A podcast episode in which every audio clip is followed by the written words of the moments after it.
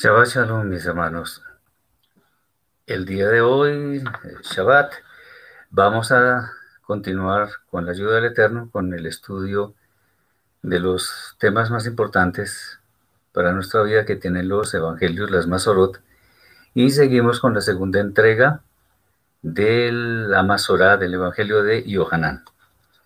Ya vimos lo principal de los primeros capítulos, ahora vamos a seguir con el capítulo 5. El capítulo 5 también tiene cosas muy interesantes y vamos a tocar los versículos 5 al 23. Dice así. Y se encontraba allí cierto hombre que llevaba 38 años con su enfermedad. Cuando Yeshua lo vio tendido, y habiendo sido informado que llevaba todo ese tiempo en esas condiciones, le dijo, ¿quieres ser sano?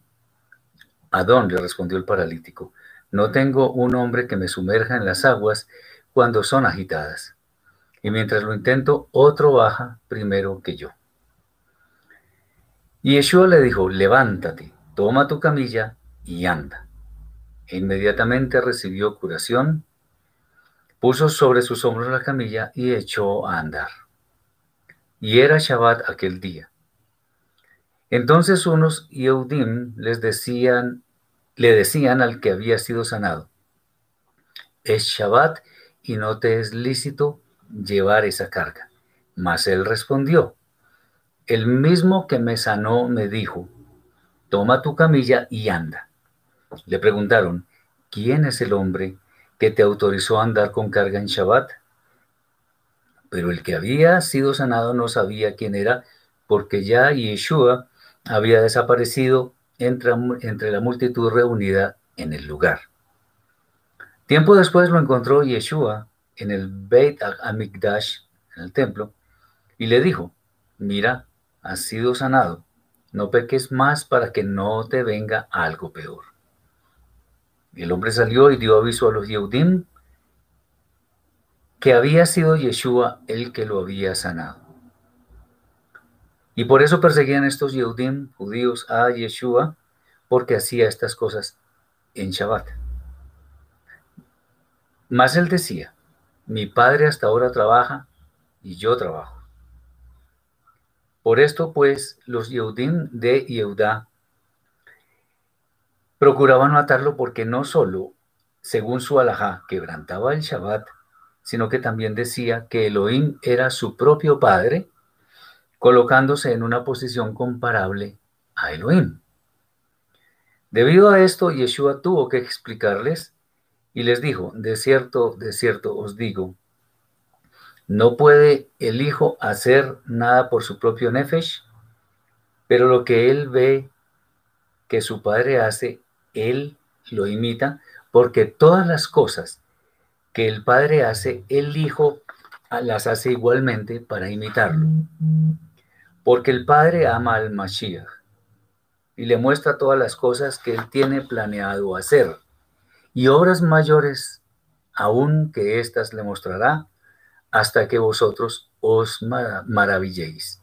Porque como el Padre tiene poder para devolver la vida a los muertos y levantarlos, Así también ha concedido al Mashiach ese poder para que levante aún a los muertos los que considera necesario.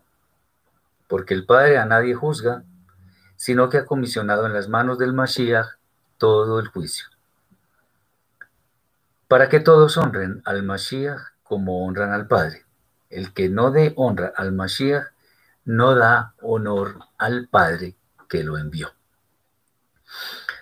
Bien, en este pasaje se pueden ver algunas cosas bien interesantes. En primer lugar, la sanidad que Yeshua operó en el hombre nos muestra que sin duda había recibido poder del cielo para hacer milagros y sanidades. Pues ¿quién podría dotar a Yeshua de tanto poder y por qué? Lo segundo, quizá más relevante para nosotros, es que había judíos que se fijaban más en la forma que en el fondo, pues simplemente argumentaban que en Shabbat no se podían hacer ciertas cosas. Sobre esto es bueno resaltar lo siguiente. La defensa de la vida, como primer aspecto, está incluso por sobre la santificación del Shabbat. Pues requerimos de nuestra vida para poder cumplir los mandamientos del Eterno. Esto significa que no podemos poner por encima de la vida ningún mandamiento, excepto lo que tenga que ver con el honor del Eterno. Esto tiene que ser muy claro para todos porque, según lo que vamos a ver más luego, veremos que no todos los mandamientos son igualmente importantes. Por lo tanto, levantarse por orden de Yeshua eh, y tomar su camilla era mucho más importante que guardar el Shabbat. Es importante comentar que muchas personas se ven forzadas a trabajar en Shabbat para poder subsistir. Muchos les critican porque no santifican el Shabbat. Pero es bueno decir que primero debemos ver por nuestro sustento. Lo mejor es clamar al Eterno, pedirle en forma eh, anhelante, en forma ferviente, para que nos dé un trabajo que no sea en Shabbat. Debemos evitar el legalismo. El legalismo, otra vez, es una, llamémoslo así, una tendencia que tienen muchos a fijarse exclusivamente en la letra sin analizar cuál es el trasfondo de todos los mandamientos del Eterno y muchas veces basados en la alajá, o sea, en las normas que el, que el judaísmo rabínico impone. Tengamos mucho cuidado con esto. un segundo aspecto es que para ver cuáles mandamientos tienen mayor peso, es, es necesario analizar sus implicaciones para nuestra vida. Eh, no olvidemos que el Shabbat fue hecho para el hombre y no el hombre para el Shabbat. La creación fue hecha para el deleite del ser humano y no para que el ser humano fuera esclavo de la creación. También otro punto es que todo lo anterior que hemos dicho implica que no debemos analizar cada mandamiento por separado, sino respecto de los demás mandamientos pues la Torah es un todo. La Torah no es un conjunto de leyes, instrucciones, lo que sea, y cada una es independiente de las demás de ninguna manera. Tenemos que analizar el trasfondo, el contexto, analizar eh, el tiempo en el que se realizan, etc. También eh, debemos decir que no es válido apegarnos a doctrinas y mandamientos de hombres y menos si no están en armonía con la Torah. Tengamos en cuenta algo, hermanos, y es que aunque el pueblo judío rabínico tiene muchas normas que aparentemente fueron hechas de muy buena fe, el tema es que no es suficiente la buena fe para eh, entender, meditar y cumplir lo que está escrito en la Torah no es suficiente. Y finalmente, algo que es muy importante, no debemos temer a los hombres, sino al Eterno, pues es Él quien nos va a juzgar al final del tiempo. Entonces, todo esto tiene que ver con el asunto de qué debemos hacer en el caso en que aparentemente tengamos un conflicto entre diferentes misbot, diferentes mandamientos. El conflicto se resuelve cuando sabemos cuál tiene mayor peso. Recordemos por allá cuando David y sus hombres tenían hambre, pues comieron de los panes de la proposición del templo. Ay, ¿cómo así que comieron del pan de la proposición? Pues sí, tenían hambre. La vida humana es mucho más importante que el mismo templo. Eso tengámoslo muy en cuenta. Y esto que estoy diciendo no significa que estemos despreciando el templo. No, pero la vida, la vida humana es más importante que una edificación, de una edificación material hecha por hombres. Eso es claro. debemos tenerlo muy en cuenta. Por otro lado, muchos hipócritas legalistas, porque así se les debe llamar, quieren juzgar a Yeshua porque él decía que él es el hijo de Elohim. Es evidente que el santo maestro Yeshua nunca habló con arrogancia, sino más bien sabiendo a cabalidad cuál es su rol en el reino del Eterno. Nunca dijo absolutamente nada para enaltecerse, sino para mostrar la verdad de las escrituras. Y es tan cierto esto que estoy diciendo que la misma escritura dice de Yeshua que nunca pecó. Y si nunca pecó, entonces esto es pertinente. No mostró ni arrogancia ni desprecio hacia nadie, no, simplemente él decía los hechos y datos necesarios para consolidar su enseñanza de la escritura, especialmente de la Torah. Las verdades que Yeshua decía en su momento, en verdad causaban muchísima envidia, pero también ira, pues incluso desearon matarlo. Esto creo que todos lo sabemos. El problema es que por causa de estar, digámoslo así, enredados en cosas de hombres, no podían ver la verdad de las escrituras, mucho menos aceptando que Yeshua estaba haciendo la interpretación correcta de la Torá. Miren, tengamos en cuenta algo. Yeshua se remitía a lo que estaba escrito. Entonces uno ve, por ejemplo, ya uno ve, digamos, en el, en el judaísmo, reglas de que, que se debe lavar las manos de esta manera, que tres veces una mano, tres veces la otra, y si no, no se cumple con la misma. ¿Cuál misma? ¿Dónde está escrito en la Torah que nosotros debemos hacer eso que está ordenando el judaísmo rabínico? Eso no está escrito en ninguna parte. Entonces, ¿por qué pretenden hacerlo ver como una mitzvah? Ahí está el problema.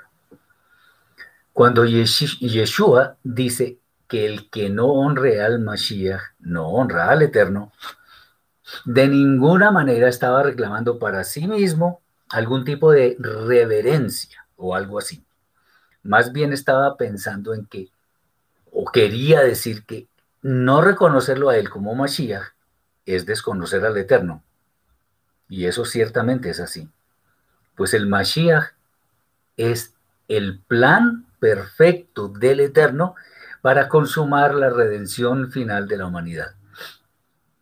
Tengamos en cuenta esto, pero no lo tengamos en cuenta con actitud arrogante ni despectiva. Consideremos que más bien eso es fiel a lo que está en la Torá. En la Torá no se le está rindiendo honores inmerecidos ni innecesarios a ninguna persona. Simplemente lo que está haciendo la Torah es narrando las cosas como deben ser. Muy bien. Ahora veamos los versículos 24 al 29. Estamos en el capítulo 5.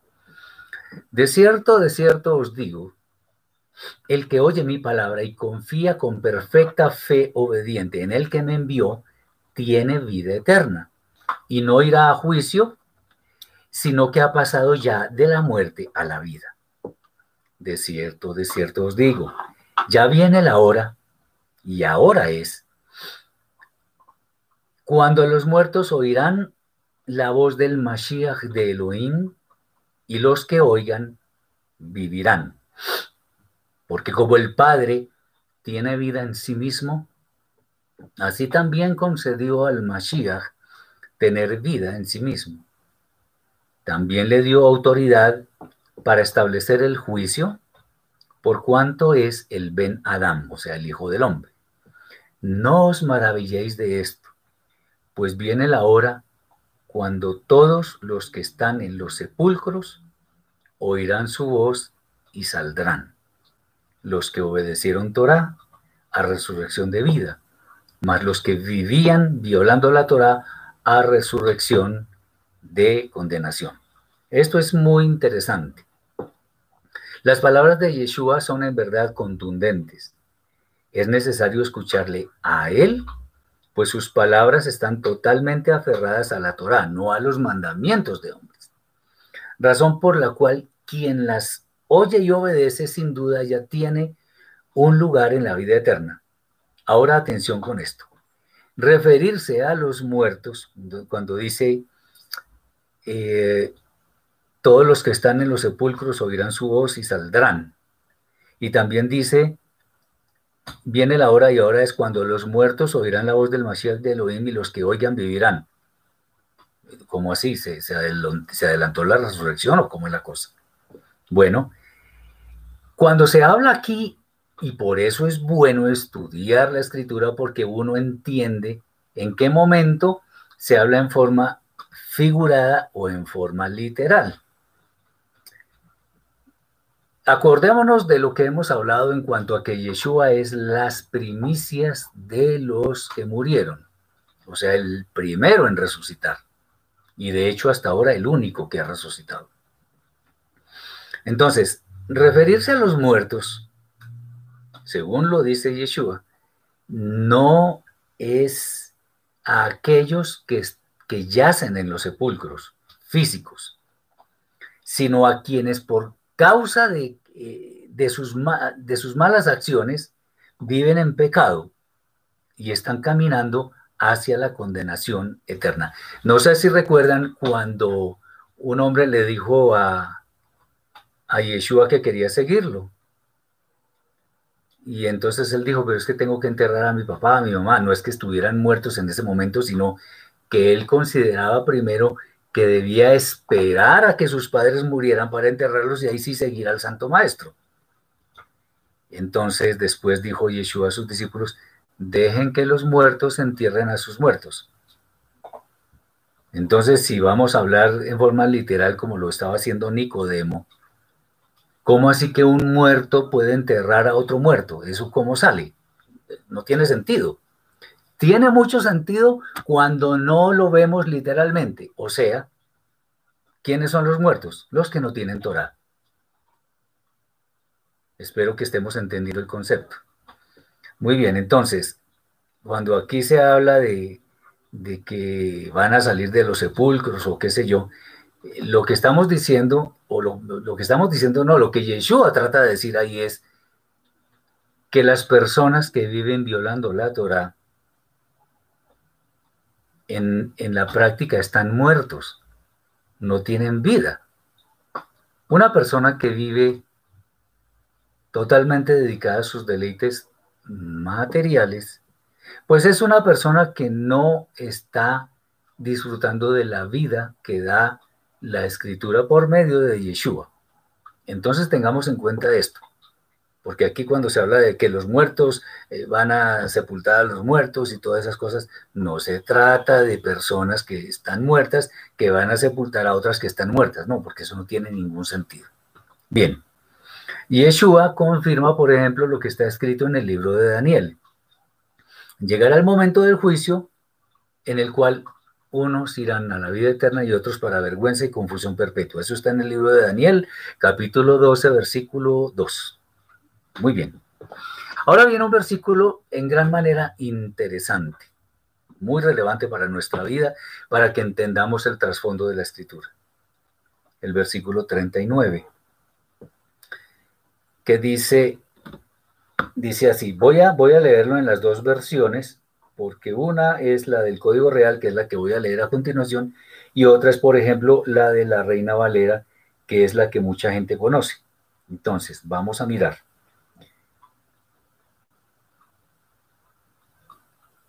La, de la, del Código Real dice, vivís investigando profundamente las Kitbei Akodesh, o sea, las escrituras santas, porque estáis convencidos que en ellas está la promesa del Haye Olam, o sea, eh, la vida eterna. Haye, vida, Olam, eh, eterno. Y aún no, no os habéis dado cuenta que ellas son las que dan solemne declaración acerca de mí. Y no queréis venir, venir a mí para recibir Haye Olam, o sea, vida eterna. Y en, en Juan 5.39, en la Reina Valera, dice así, escudriñad las escrituras, porque a vosotros os parece que en ellas tenéis la vida eterna y ellas son las que dan testimonio de mí. Bueno, muy interesante.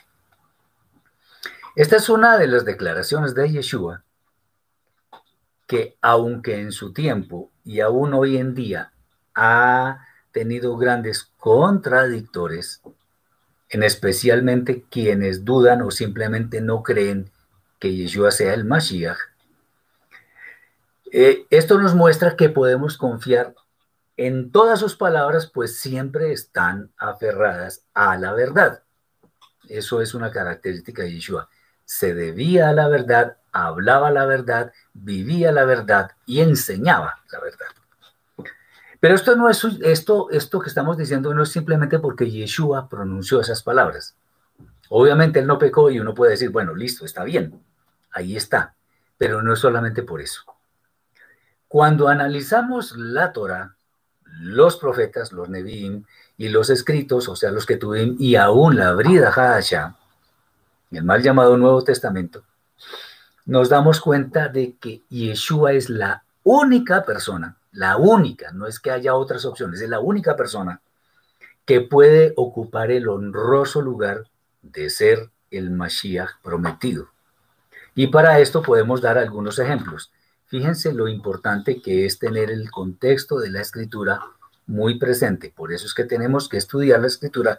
Como dice Yeshua, escudriñemos la escritura. Entonces, ¿qué ejemplos tenemos de esto? Bueno, vamos a, dar varios. El primero es la simiente de mujer de Bereshit, Génesis capítulo 3, versículo 15. Esta es una clara alusión a quien habría de derrotar al pecado y anticipar el hecho de que al final ha de ser destruido por completo. El pecado, la mala inclinación, todo eso va a ser destruido por completo. Eh, otro ejemplo, el arco iris. Bueno, hablando de la simiente de mujer, acordémonos que simiente de mujer se refiere a una persona, no a alguien que no tiene simiente de hombre, porque simiente de mujer somos todos los seres humanos. Entonces, cuando se habla de simiente, de mujer, se está refiriendo a una persona. ¿Por qué todos somos simiente de mujer? Pues todos salimos del vientre de una mujer. Así de fácil. Obviamente con la excepción de Adán y Eva. El arco iris es otro, es otro, es otro símbolo, otra tipología, otro, otra figura. Cuando se ve, cuando nosotros vemos este arco, el arco iris, entendemos que el Eterno se abstiene de traer otro diluvio de aguas a la tierra, como está escrito. Y, eso por qué sucede? Por su gran misericordia, porque él hizo esos pactos por su gran misericordia, porque el arco iris es un pacto.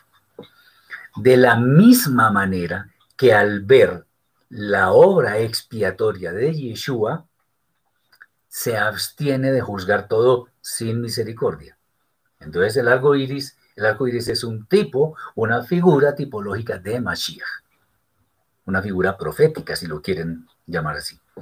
Está también el arca del pacto. Eh, acordémonos, era una caja de oro donde, bueno, ¿qué pasa con ella? Así como el arca guarda las tablas de la ley de la Torah, y Yeshua es el guardián perfecto de la Torah, de la cual nos dio su correcta interpretación. Entonces, Yeshua está profetizado, está anticipado por el arca del pacto. Bien, el candelabro de oro, la menorá. Así como esta menorá hacía resplandecer su luz en el Mishkan, en el mal llamado tabernáculo, para que apareciera también la gloria del Eterno, de manera análoga Yeshua es la luz del mundo, para que al seguirlo podamos ver la gloria del Eterno al final del tiempo. Un símbolo muy claro. Otro símbolo, la serpiente de cobre. Así como este objeto fue levantado para sanidad de los israelitas, o sea, quienes eran picados por serpientes venenosas, al mirar esa serpiente de cobre levantada por Moshe, recibían sanidad. Bueno, de manera similar, Yeshua fue levantado en un madero para que todo aquel que cree en él no se pierda y tenga vida eterna.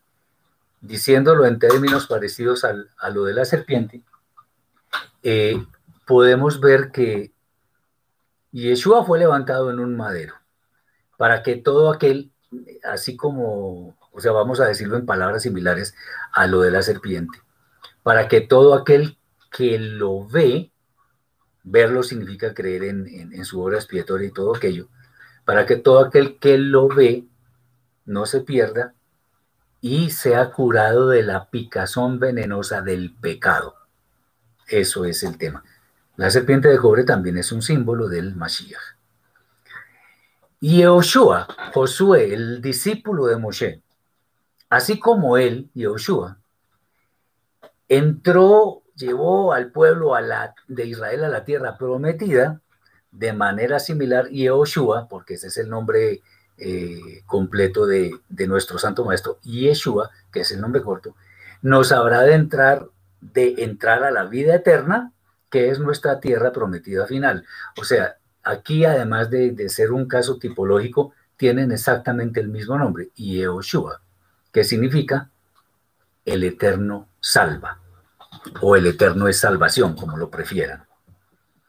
Bien, otro asunto, las menciones de los profetas. Todos los profetas de una u otra manera nos hablan del gran líder de Israel que ha de venir al final del tiempo. Voy a poner un, voy a leer un, caso, a ver si tenemos más, pero pueden ser muchos más. Mija, Miqueas, capítulo 5, versículo 2, dice, pero tú, Betlehem Efrata, pequeña para estar entre las familias de Judá, de ti me saldrá el que será Señor en Israel. Y sus salidas son desde el principio, desde los días de antiguo. Entonces, eh, ahí estamos hablando ahí el profeta, perdón, está hablando de la figura del Mashiach, que fue encarnado en la persona de Yeshua. Las fiestas del Eterno también nos mencionan detalles de la vida del Mashiach. Por ejemplo, Yeshua nació en Sukkot, cuando, dice la misma escritura, cuando tabernaculizó entre nosotros. Murió en Pesach, cuando el cordero era inmolado entre las dos tardes. Eso está escrito en el libro de Shemot, Éxodo.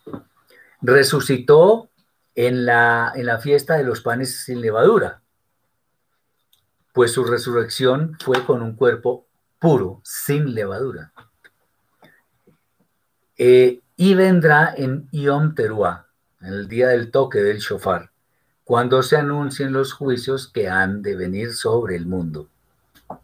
Los textos son realmente abundantes. Las figuras proféticas o tipológicas del Mashiach están en toda la escritura, lo que nos confirma que el Mashiach es el modelo perfecto con el cual el Eterno creó todo el universo, pero también que es el instrumento escogido por el Santo de los Santos, el Eterno bendito sea, para llevar a cabo la redención de toda la humanidad y para venir a juzgar al final del tiempo. Nosotros tenemos el inmenso privilegio, nosotros hoy en día, de tener en nuestras manos los textos que nos confirman que Yeshua es el Mashiach. Por ello, como creyentes en su obra expiatoria, debemos seguir sus pasos si queremos alcanzar la vida eterna. Fíjense lo que puede decir un solo versículo. Puede decir muchas cosas que tienen que ver con incluso toda la escritura. Versículos 45 al 47 que tienen que ver con este versículo 39. Dice así, no penséis que os acusaré delante del Padre. Hay quien os acusa, Moshe, en quien vosotros habéis puesto la esperanza de vuestra redención. Porque si creyerais a Moshe, me creeríais a mí. Porque de mí escribió él. Pero si no tenéis emuná en sus escritos, fe obediente, ¿cómo la tendréis en mis palabras? Duras estas, estas afirmaciones que hace Yeshua, pero son la verdad y nada más que la verdad. Yeshua aquí nos está advirtiendo que en realidad quien nos acusa ante el Padre por causa de todas nuestras maldades es la Torah misma, en la cual muchos dicen que han puesto su confianza. Eso es bueno, porque la Torah es la que nos convence de nuestros pecados. No obstante, lo interesante aquí es que Yeshua confronta a muchos diciendo que si le creen a Moshe, o sea, a la Torah, le deberían creer a él, pues del Mashiach escribió Moshe en la Torah. Ahora, para decir esto, hay que entender que no es que haya que estar diciendo el Mashiach tal cosa, el Mashiach tal otra. No, cuando uno ve la simbología y ve exactamente la obra expiatoria de Yeshua, lo que él hizo para la salvación de la humanidad, pues obviamente todos los, los símbolos, las profecías, etcétera, etcétera, encajan perfectamente en la persona de Yeshua, sin forzar ningún tipo de significado. Y hay otros, hay otros textos que hablan, aunque en forma figurada para ese tiempo, en realidad estaban eh, siendo textos anticipatorios, como sucedió, por ejemplo, con Yeshayahu, Isaías capítulo 53, donde se habla del Mesías sufriendo en el madero, muriendo por la redención de la humanidad, pero haciendo la obra que el Eterno le mandó que hiciera. Entonces, estas afirmaciones de Yeshua son contundentes, pues para entenderlas eh, debemos eh, saber que efectivamente la Torah está llena de alusiones al Mashiach, pues es la Torah la primera que habla de nuestra redención, que es el tema central del servicio que el Mashiach habría de realizar para la humanidad. Muy bien. Ahora vamos al capítulo 6. Tiene también algunas cosas bien interesantes que es necesario eh, estudiar. Capítulo 6. Vamos a mirar los versículos 1 al 14. Enoch nos dice, José, hijo de Jacob, también sería un simbolismo profecía del Mesías. Por supuesto que sí. Por ejemplo, él fue rechazado por sus hermanos la primera vez que lo vieron. De hecho, lo rechazaron y no lo reconocieron. ¿Qué pasó con Yeshua? Como está escrito en Yohanan capítulo 1. A los suyos vino y los suyos no lo recibieron. Y lo mismo. Eh, Yosef fue acusado falsamente y Yeshua también. Yosef estuvo en Egipto y Yeshua también estuvo en Egipto. Yosef fue tentado Yeshua fue tentado en todo. Claro que Yosef es una figura tipológica de lo que es el Mashiach. Ahora, cuando decimos que alguien, una persona es un símbolo, no significa que sea igual, no significa que sea perfecta como el Mashiach, pero en algunos eh, aspectos de su vida nos anticipa en una forma eh, muy hermosa lo que es la vida del Mashiach. Nos lo anticipa a él mismo, de hecho. Muy bien. Versículos 1 al 14 del capítulo 6. Después de estas cosas, Yeshua se trasladó al otro lado del lago de Kineret, que está en Tiberíades. Y lo seguían enormes multitudes porque veían las señales que hacía en los enfermos. Y subió Yeshua a una montaña y se sentó allí con sus talmidim, con sus discípulos. Y estaba acercándose Pesach, la fiesta de los Yehudim. Alzando pues sus ojos, Yeshua se dio cuenta de la gran multitud que venía con él, hacia él, perdón, y dijo a Felipe, ¿de dónde compraremos panes para que ellos coman? Pero esto decía para poner a prueba su emuná, porque él sabía lo que iba a hacer. Felipe le dijo, 200 denarios de panes no serían suficientes para que cada uno tomara algo. Le dice uno de sus talmidim, Andrés, el hermano de Simón Kefa. Aquí está un muchacho que dice que tiene cinco panes de cebada y dos pescados. Mas, ¿qué es esto entre tantos? Dice Yeshua, hacer recostar a los hombres. Y había mucha hierba en aquel lugar. Se recostaron pues los hombres en número como de cinco mil. Entonces Yeshua tomó los panes y habiendo hecho la bendición, los hizo llegar a los hombres, e igualmente de los pescados cuanto querían. Y cuando se hubieron saciado, dice a sus talmidim, recoged los trozos sobrantes para que no se desperdicie nada. Recogieron, por tanto, y llenaron doce cestos de trozos de los cinco panes de cebada que quedaron sin repartir a los que habían comido. Entonces los hombres, viendo la señal que había hecho, decían, verdaderamente este es el Naví, el profeta, que había de aparecer en esta edad. Bueno, no solo en la, en la actualidad, sino en los tiempos de Yeshua, existían quienes no captaban las cosas que él decía, pues en gran medida las tomaban literalmente. Ese es un error muy grande porque hay muchísimas cosas que no deben ser tomadas literalmente, como ya lo hemos dicho anteriormente. Cuando Yeshua pregunta cómo irían a proveer de pan a tanta gente que estaba reunida, ellos, los, los talmidim, no ven más allá de lo que tienen disponible materialmente. No sé si ustedes recuerdan un profeta, Elisha creo que fue, Eliseo, que estaban, estaba encerrado con su, o estaba en la ciudad con su siervo, y venían, sabían que venían los enemigos, y Elisha estaba tranquilo, su siervo no. Y entonces, ¿cómo vamos a hacer? ¿Cómo nos vamos a proteger? Y entonces Elisha dijo, por favor, Señor, muéstrale. Y había miles de ángeles, miles de emisarios celestiales que estaban allí para protegerlos. Entonces, muchas veces las personas no son capaces de ver lo que el Eterno espiritualmente nos está manifestando. Por eso es bueno estudiar la. Por, por eso es bueno saber que cada pasaje tiene su propia interpretación en cuanto a los tiempos, en cuanto a las circunstancias y, muchas otras cosas.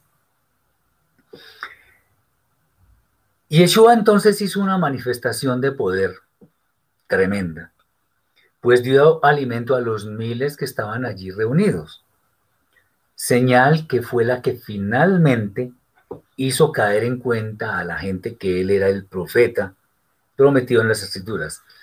Cuando se habla de el profeta, el profeta, se está haciendo referencia siempre a lo que está escrito en el texto de Devarim, Deuteronomio, capítulo 18, versículos 15 al 18, 19.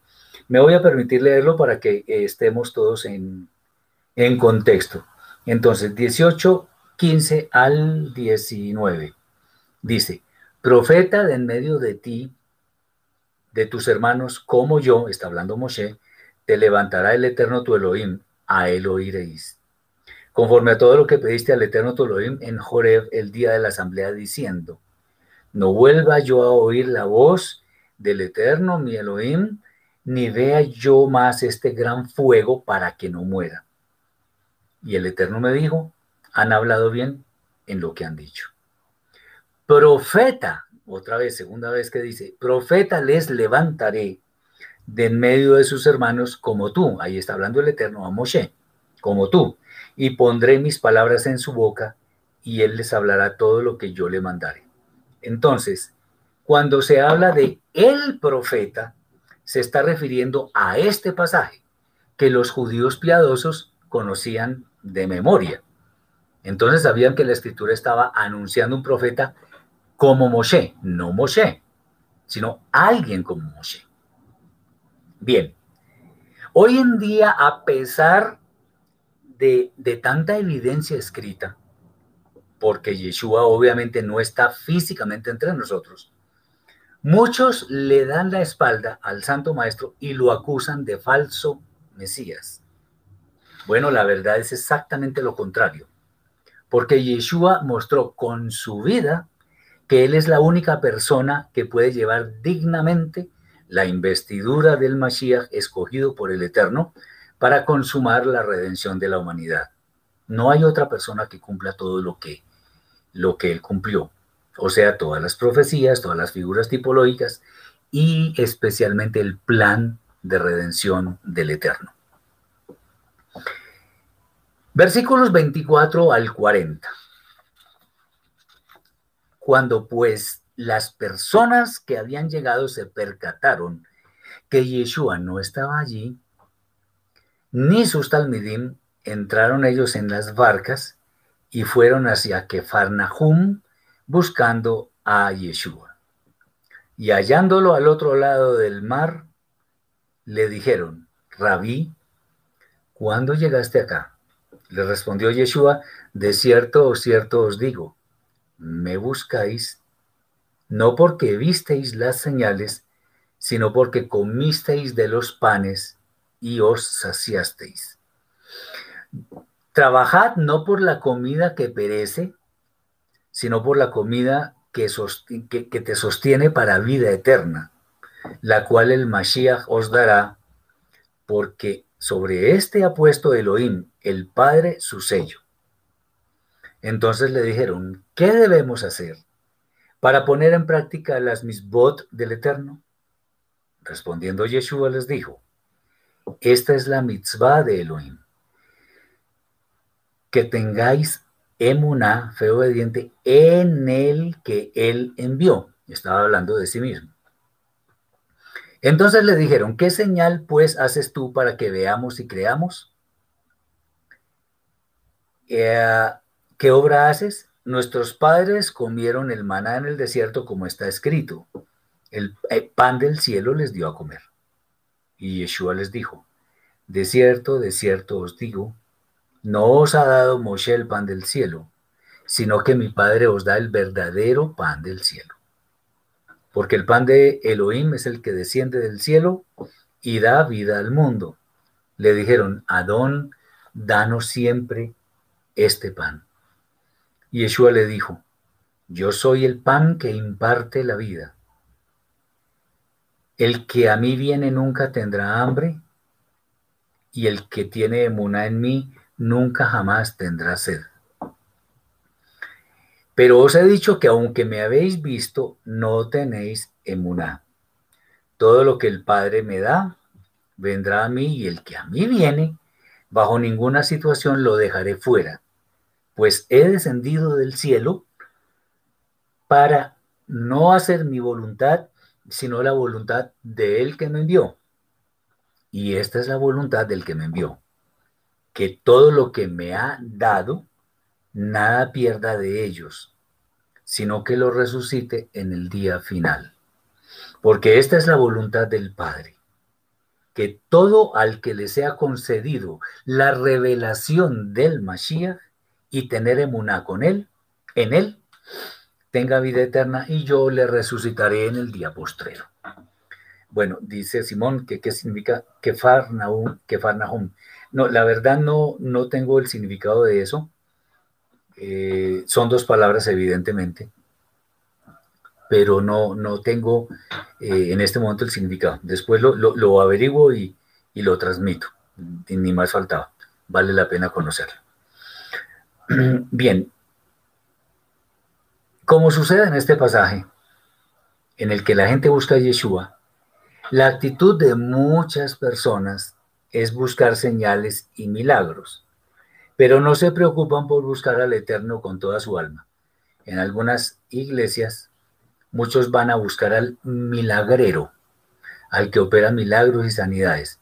No van a aprender del Eterno, sino a que los sanen de alguna molestia. Eso es lo que normalmente se ve. O sea, significan más lo pasajero, buscan más lo pasajero que lo eterno. El santo, el eterno, es quien opera milagros, eh, milagros señales y todas las, las, sanidades, aunque para ello escoja instrumentos en los lugares que él considere convenientes. Si al menos fuera esto que acabo de decir, lo que tuviéramos claro, las cosas serían muy diferentes. Sin embargo, eso es muy común hoy en día. Adicionalmente, es importante poner en relieve una vez más que no todo lo que está escrito en la Torah es de interpretación literal. Eso debería ser claro. Ni tampoco, o sea, así como las, las palabras de la Torah no son todas literales, tampoco lo son las palabras de Yeshua. Acordémonos que él hablaba en muchas parábolas, muchas figuras, etc. Debemos ser lo suficientemente cuidadosos para saber cuándo debemos tomar literalmente un texto y cuándo no. Nuestra prioridad, de acuerdo con las palabras del Santo Maestro de Yeshua, debe ser buscar primeramente el reino de Elohim y su justicia, y las demás cosas serán añadidas. Eso lo encontramos en el libro de Matitiahu eh, 6.33. Muy bien. ¿Esto qué significa? Es ni más ni menos que buscar todo aquello que, que, que lleva a la vida eterna.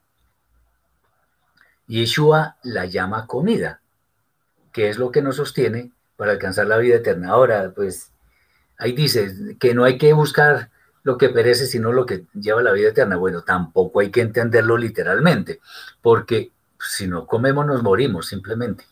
Entonces hay que, hay que trabajar para tener el sustento material, pero que eso no sea lo central, sino que busquemos que nuestra espiritualidad crezca de tal manera que vayamos encaminados a la vida eterna. Bien. Cuando se le pregunta qué hay que hacer para cumplir los mandamientos del Eterno, Yeshua dice algo contundente y es que debe, que se debe tener emuna en él, en Yeshua. Pero ¿qué es esto? ¿Qué significa eso? Es obedecer al Eterno, no a los hombres, eh, lo que establece en su Torah. Así de simple. Por supuesto, debemos buscar la guía de personas que tengan conocimiento. Eso es lo que siempre hemos dicho. Es bueno buscar un maestro, porque estudiar en forma autodidacta no es la, no es la solución. Eh, debemos buscar quien nos guíe, pero en últimas, nuestro sustento es el eterno, no los maestros ni ningún hombre. Es importante recordar que durante la travesía por el desierto, nuestro pueblo recibió el man, así está escrito, no es maná, sino el man que venía del cielo. Por ello es que Yeshua afirma que no fue Moshe quien dio el pan, sino el Eterno mismo, lo cual es absolutamente cierto. Eso no es alegórico, es literal. Ahora, ahora sí, en este caso, en forma alegórica, Yeshua dice de él mismo que él es el pan del cielo, que el, que el eterno, el pan que el eterno da del cielo. Afirmación que debemos entender en el sentido de que Yeshua es quien nos enseña la Torah en su verdadera dimensión, de manera que al seguir su enseñanza, alcancemos el galardón de la vida eterna. Por eso es que acudir a Yeshua o sea, a su interpretación correcta de la Torah y obedecerla, eso es lo que nos lleva a entrar en las moradas eternas. También insiste Yeshua, bueno, de ahí que sea tan grave, pero tan grave, desechar a Yeshua, peor habiéndolo conocido antes. Yeshua entonces insiste también el, eh, dando el honor exclusivamente al Eterno que el que bajó, que él bajó del cielo, mejor, Yeshua bajó del cielo a hacer exclusivamente la voluntad del santo de los santos, razón por la cual quien muera con la esperanza concreta de la vida eterna, habiendo creído en la obra expiatoria de Yeshua, sin duda ha de entrar a la, a la eternidad. Un aspecto importante que quizá puede pasar desapercibido, es que Yeshua habla de que quien ha muerto con la esperanza del Mashiach y todo lo que ello implica será resucitado al final. Esto nos confirma eh, que de ninguna manera se puede afirmar que alguien ha resucitado antes de Yeshua, quien es las primicias de los que durmieron o los que murieron. Él es la primicia de los que han de resucitar. Eso está escrito en el Primera de Corintios, capítulo 15, versículo 23. Muy bien. Ahora vamos a ver los versículos 41 al 58 de este mismo capítulo. Los Yehudim de Yehuda, o sea, los judíos de Judea, que estaban allí, murmuraban entonces acerca de él porque había dicho, yo soy el pan que descendió del cielo, y decían, ¿no es este Yeshua ben Yosef, cuyo padre y madre conocemos? Como dice, eh, ¿cómo dice ahora, he descendido del cielo? Respondió Yeshua y les dijo, no murmuréis entre vosotros, nadie puede venir a mí si el Padre que me envió no lo atrajere, y yo lo resucitaré en el día postrero. Está escrito en los Nevi'im, en los profetas, y serán todos enseñados por Elohim. Todo el que oyó de parte del Padre y aprendió estas cosas, viene a mí. No que alguno haya visto al Padre, excepto el que es de parte de Elohim. Este ha visto al Padre. De cierto, de cierto os digo, el que tiene emuná, fe obediente, vivirá eternamente. Anihu, el pan que imparte la vida. Anihu es yo soy él. Ani, yo. U no es Hu, sino U. Ani U U es Él, yo soy Él. El pan que imparte la vida. Nuestros padres comieron el maná en el desierto y murieron. Eso, eso lo dice la escritura. Este es el pan que desciende del cielo, para que quien coma de él no muera. Anihu, o sea, otra vez, yo soy el pan que imparte la vida que descendió desde el cielo. Si alguno come este pan, vivirá para siempre. Y ciertamente el pan que yo daré por la vida del mundo es mi carne. Entonces los Yehudim de Yehudá decían unos con otros diciendo, discutían unos con otros diciendo, ¿cómo puede éste darnos a comer su carne? Interpretación literal absurda además. Así que Yeshua les dice, de cierto, de cierto os digo, a menos que comáis la carne del Ben Adam y bebáis su sangre, no tenéis vida en vosotros. El que come y traga mi carne y bebe mi sangre, tiene vida eterna y yo lo resucitaré en el día postrero. Porque mi carne es verdadera comida y mi sangre verdadera bebida. El que come y traga mi carne y bebe mi sangre permanece en mí y yo en él. Como me envió el Padre viviente y yo vivo en el Padre, de igual modo el que come y traga mi carne, él también vivirá en mí. Este es el pan que descendió del cielo, no como los padres comieron y murieron. El que come y traga este pan vivirá para siempre. Se insiste que comer mi carne es comer el pan de la vida, en fin. Bueno, cuando no conocemos a Yeshua, se nos pueden ocurrir ideas contradictorias y alejadísimas de su esencia. Que Yeshua diga que es el pan que descendió del cielo significa que él, como el Mashiach, que fue la idea primordial de, del Eterno para la creación de todo lo que existe, evidentemente bajó del cielo a morar con nosotros aunque en su nacimiento fuera como el de las demás personas. O sea que Yeshua desciende de hombre y mujer, como es obvio, pero como él encarnó a la persona del Mashiach, que fue la idea fundamental del Eterno para la creación del mundo, entonces significa que él viene del cielo también. No bajó como un ángel o como una figura que se apareció en la antigüedad, porque eso no es eso no es válido, no es cierto. Por ello es que el maestro dice que quien viene a él es porque el Padre le atrae hacia él. No es una decisión espontánea, sino que debe haber una voluntad que solo pueden hacer de lo que el Padre eh, hace por nosotros. Aunque es obvio que nosotros podemos aceptar o desechar ese llamado. Claro, somos libres. Pero si el Padre nos llama y escuchamos ese llamado y obedecemos, entonces vamos por el camino que dice Yeshua. Una vez más, Yeshua resalta que quien tiene fe obediente ha de vivir eternamente. Por ello es que se presenta como el pan de vida, que si alguien come, no tendrá condenación eterna, sino que vivirá para siempre. Esto, queridos hermanos, esto es espiritual, esto no es material.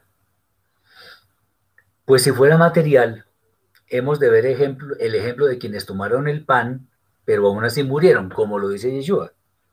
Entonces no es, no es cuestión de tomarlo literalmente.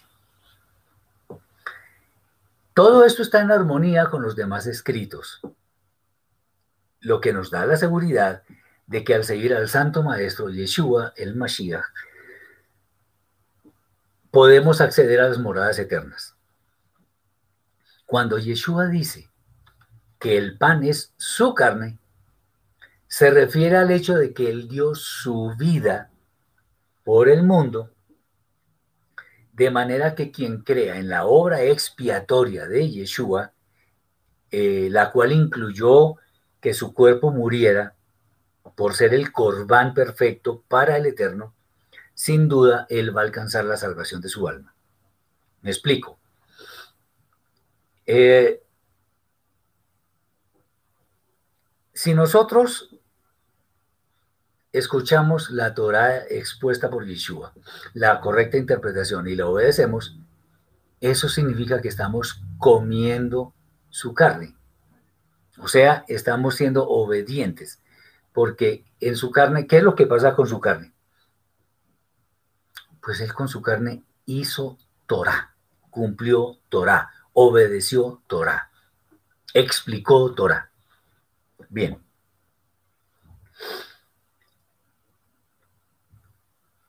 Entonces, la figura de comer su carne y beber su sangre no es material, sino con comer el alimento que Él nos da, que es la correcta interpretación de la Torah para que la obedezcamos. Por supuesto, también tiene que ver con confiar en la obra perfecta que Él consumó en el madero, de manera que entendamos que así hemos de hacer morir progresivamente nuestra mala inclinación, porque esa es la idea. Muy bien. Ahora vamos a ver de los del versículo 59 al 71.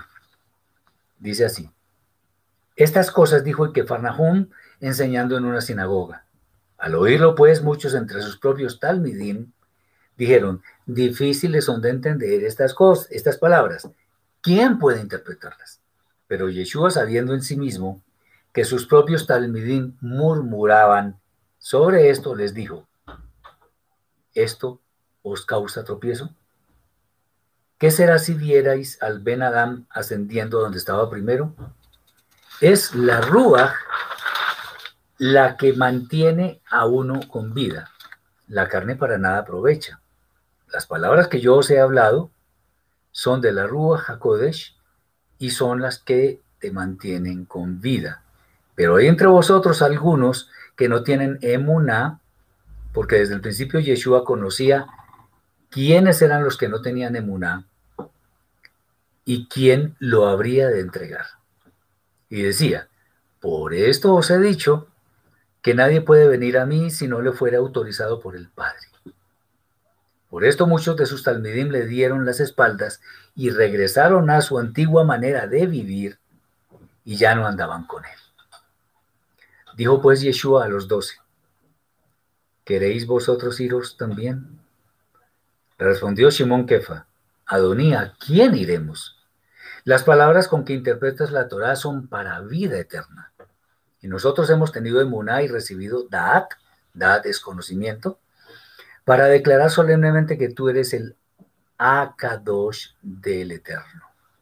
Y Yeshua les respondió, no os escogí yo a vosotros doce y uno de vosotros me fue dado como el Satán. Se refería a Yehuda Bar Simón de Kiriot, uno de los doce porque este sería el que los traicionaría. Bueno, este texto se puede resumir en lo siguiente. Primero, tenemos la opción de creer en las palabras de Yeshua o no creerlas. Así de sencillo. Si las creemos de acuerdo con lo que está escrito en la Torah, lo cual significa que las obedecemos, alcanzaremos la vida eterna. Otro punto, una fe que no es auténtica puede decir que Yeshua es el Mashiach, pero no creerlo, pues tal cosa sucede con quienes no creen de verdad, sino en forma intelectual. Otro punto, nadie realmente llega a poseer una fe auténtica en, él, en, Yeshua si no le es dada del Padre. No porque el santo de los santos, el eterno, nos obligue a creer, sino porque cada uno es libre de escoger su camino. Y finalmente, quien decide caminar con Yeshua eh, no ha de abandonarlo nunca independientemente de las circunstancias que le toque vivir. Por eso quienes le abandonan es porque quizá nunca le han conocido realmente. Bien, cada uno de nosotros tiene todas las evidencias escriturales para escoger el futuro que ha de tener nuestra vida. Podemos aceptar o rechazar el llamado del Eterno. Y ahora vamos al capítulo 7. Vamos a, mirar los primeros versículos del 1 al 24. Dice así, después de estas cosas andaba Yeshua en la Galil, pues no quería exponerse innecesariamente en Yehuda, porque había Yehudim allá que estaban tramando asesinarlo. Y estaba cerca la fiesta de los Yehudim, la de Sukkot. Le dijeron pues sus hermanos, sal de aquí y vete a Yehuda, para que también sus, eh, tus talmidim vean las obras que haces. Porque ninguno que desea darse a conocer hace las cosas en secreto. Ya que haces estas cosas, revélate a todos. Porque ni aun sus hermanos tenían emuna en él. Yeshua entonces les dijo, el momento para hacer lo que tengo que hacer aún no ha llegado, mas vuestro tiempo siempre está presto. No pueden los de esta edad presente aborreceros, mas a mí me aborrecen, porque yo testifico que sus obras son contrarias a la Torah. Haced aliyá, o sea, subir vosotros para la fiesta. Yo no hago aliyá para esa fiesta con vosotros, porque mi tiempo aún no se ha cumplido. Y habiéndoles dicho estas cosas, se quedó en la Galil. Sin embargo, tan pronto como sus hermanos hicieron aliyá para la fiesta, entonces también él hizo aliyá, pero no abiertamente, sino como en secreto. Y los Yehudim de Yehuda lo buscaban en la fiesta y decían, ¿dónde está aquel? Y había entre la multitud gran debate acerca de él, pues unos decían, es bueno. Otros decían, no, sino que engaña al pueblo. Sin embargo, nadie hablaba abiertamente acerca de él, por medio de los Yehudim. Pero cuando la fiesta estaba por la mitad, subió Yeshua al Bet Amikdash y enseñaba la Torah. Y se asombraron los Yehudim diciendo, ¿cómo sabe combinar las letras del rollo de la Torah con tanta sabiduría sin haberlo estudiado? Respondiendo Yeshua dijo, mi enseñanza no es mía, sino del que me envió. Si alguno en verdad está dispuesto a hacer su voluntad, conocerá acerca de mis dichos, si son o no revelación de Elohim, o si yo hablo por mi propia interpretación de la Torah. El que habla por sí mismo busca su propia gloria. Mas el que no tiene otra motivación en su corazón que el honor de aquel quien lo envió, este es confiable y no hay falsedad en su neshama, en su alma. No os ha dado eh, Moshe la Torah, pero ninguno de vosotros la cumplís como debe ser. ¿Por qué procuráis asesinarme? Dijeron de la multitud, un chef, un demonio, te ha vuelto loco. ¿Quién de vosotros procura matarte? ¿Quién de nosotros procura matarte? Respondió Yeshua y le dijo, una sola obra hice y todos os asombráis. Por causa de esto, Moshe os dio la misma de Brit, Milá, la circuncisión, no porque sea de Moshe, sino de los padres. Y en Shabbat circuncidáis al varón. Si el varón recibe el Brit para que la Torah de Moshe no sea quebrantada, ¿os enojáis conmigo porque en Shabbat sané por completo un hombre? No juzguéis por apariencia, sino juzgad con Mishpat Sedek, con justo juicio.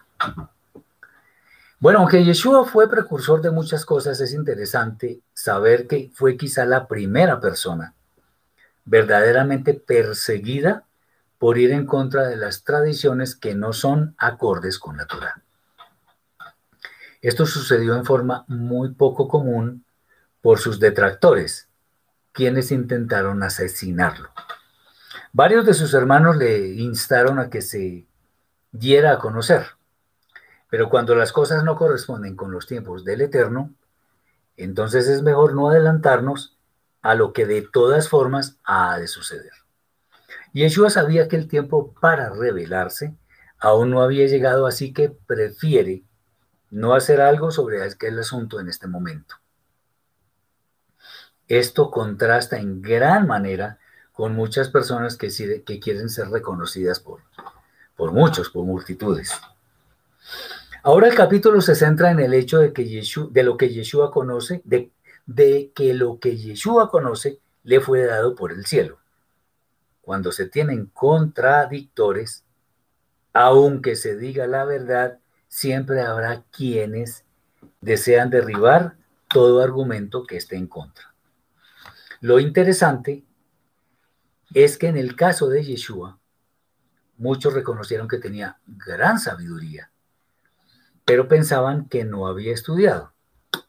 Es entonces cuando él resalta el hecho de que su enseñanza en realidad no proviene de él mismo, sino del Padre Celestial. Eso es importante.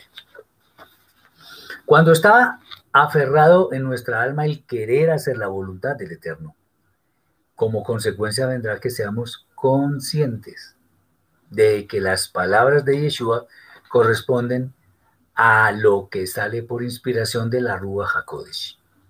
A Yeshua pretendieron asesinarlo porque creían que estaba loco y obviamente eh, creían que torcía las escrituras. Alguien dijo en algún momento algo realmente contundente y es que muchos judíos no aceptan a Yeshua como el Mashiach porque justamente es Él quien les hace ver sus pecados. Tremenda cosa.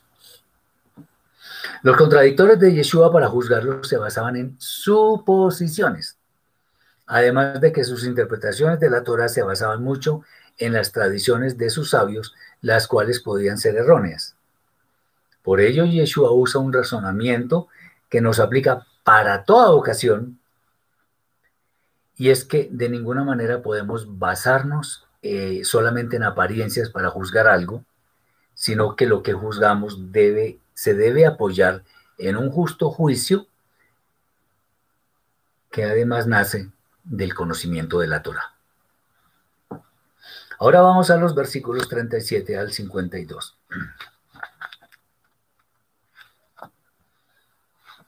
En el último día, el más grande de la fiesta, Yeshua, puesto en pie, alzó su voz diciendo, si alguno tiene sed, venga a mí y beba.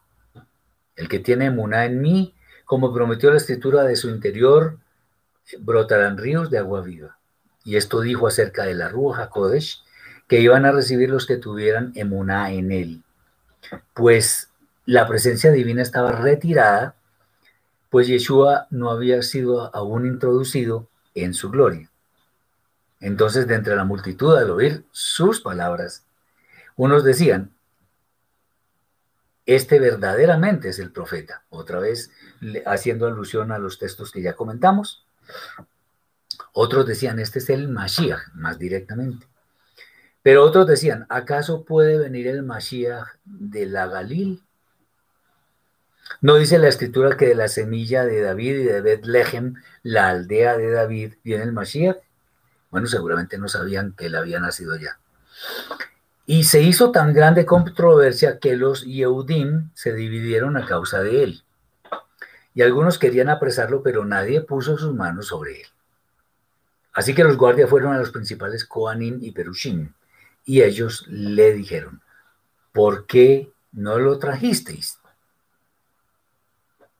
Respondieron los guardias, jamás un hombre ha hablado así.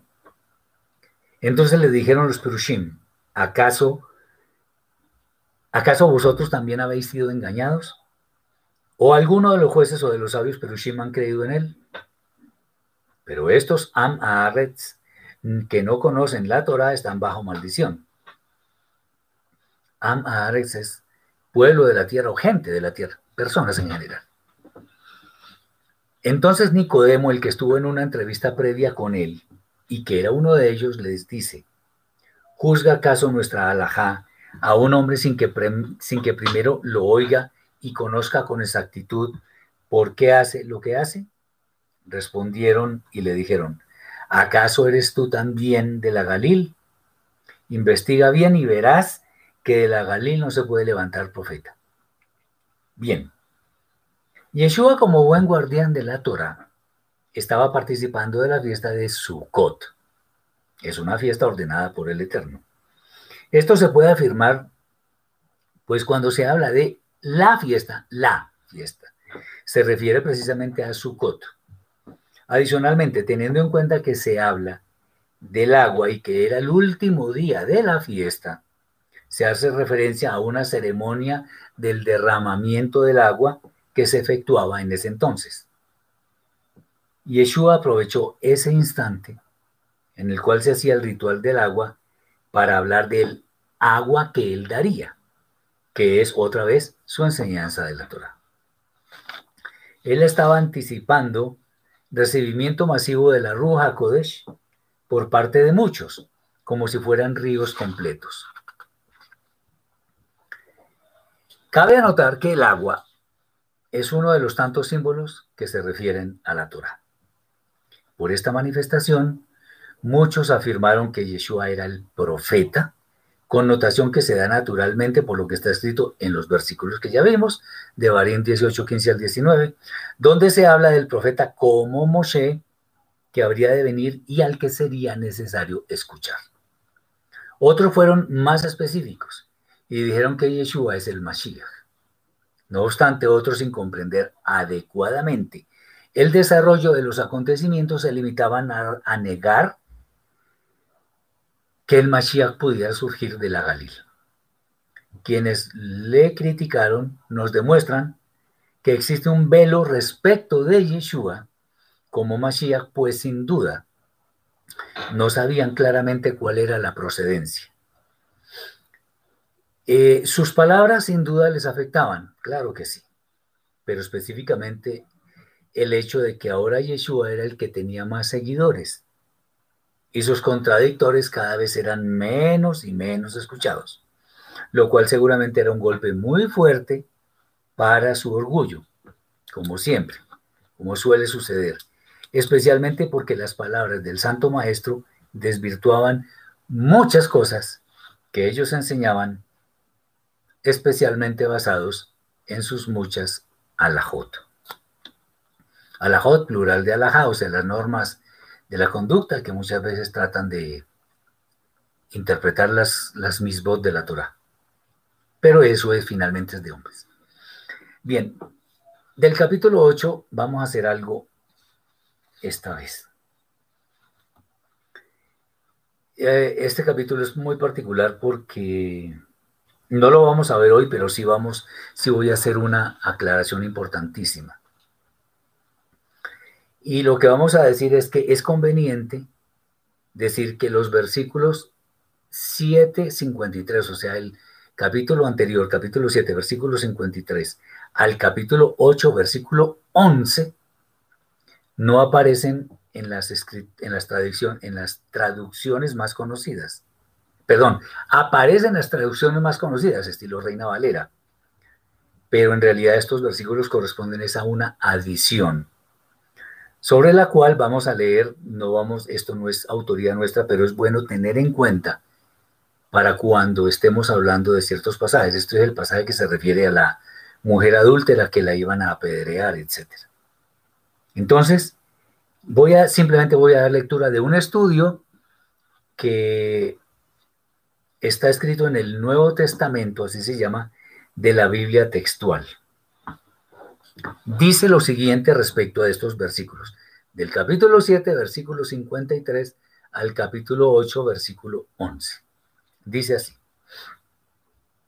El Nuevo Testamento griego omite versículos hasta 8.11. En este pasaje, la evidencia de un origen que no pertenece al apóstol Juan es abrumadora. Está ausente de tan importantes y diversos manuscritos como el papiro 66, el papiro 75, el códice sinaítico y el códice vaticano, otros importantes códices y numerosos minúsculos. Los códices A y C son defectuosos en esta parte del cuarto evangelio, pero es muy probable que ninguno de ellos contuviera este pasaje.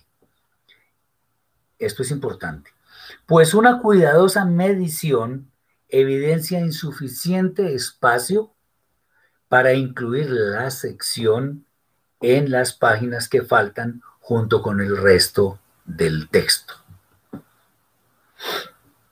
El pasaje está igualmente ausente en las más antiguas versiones orientales y, georgianas y en algunos manuscritos armenios antiguos. En Occidente, el pasaje es omitido en la versión gótica, y en varios manuscritos del texto latino antiguo. Ninguno de los padres de la iglesia griega cita el pasaje hasta el siglo XII, un señor llamado Eutimio Sigavenus. Y esto para comentar precisamente su ausencia de los más confiables manuscritos del Nuevo Testamento. Cuando uno añade a este impresionante y diversificado listado de evidencias externas la consideración de que tanto el estilo como el vocabulario de este pasaje difieren notablemente del resto del cuarto evangelio, véase cualquier comentario crítico, interrumpiendo la secuencia entre 7.52 y 8.12 y siguientes, el argumento contra la autoría de Juan es conclusivo.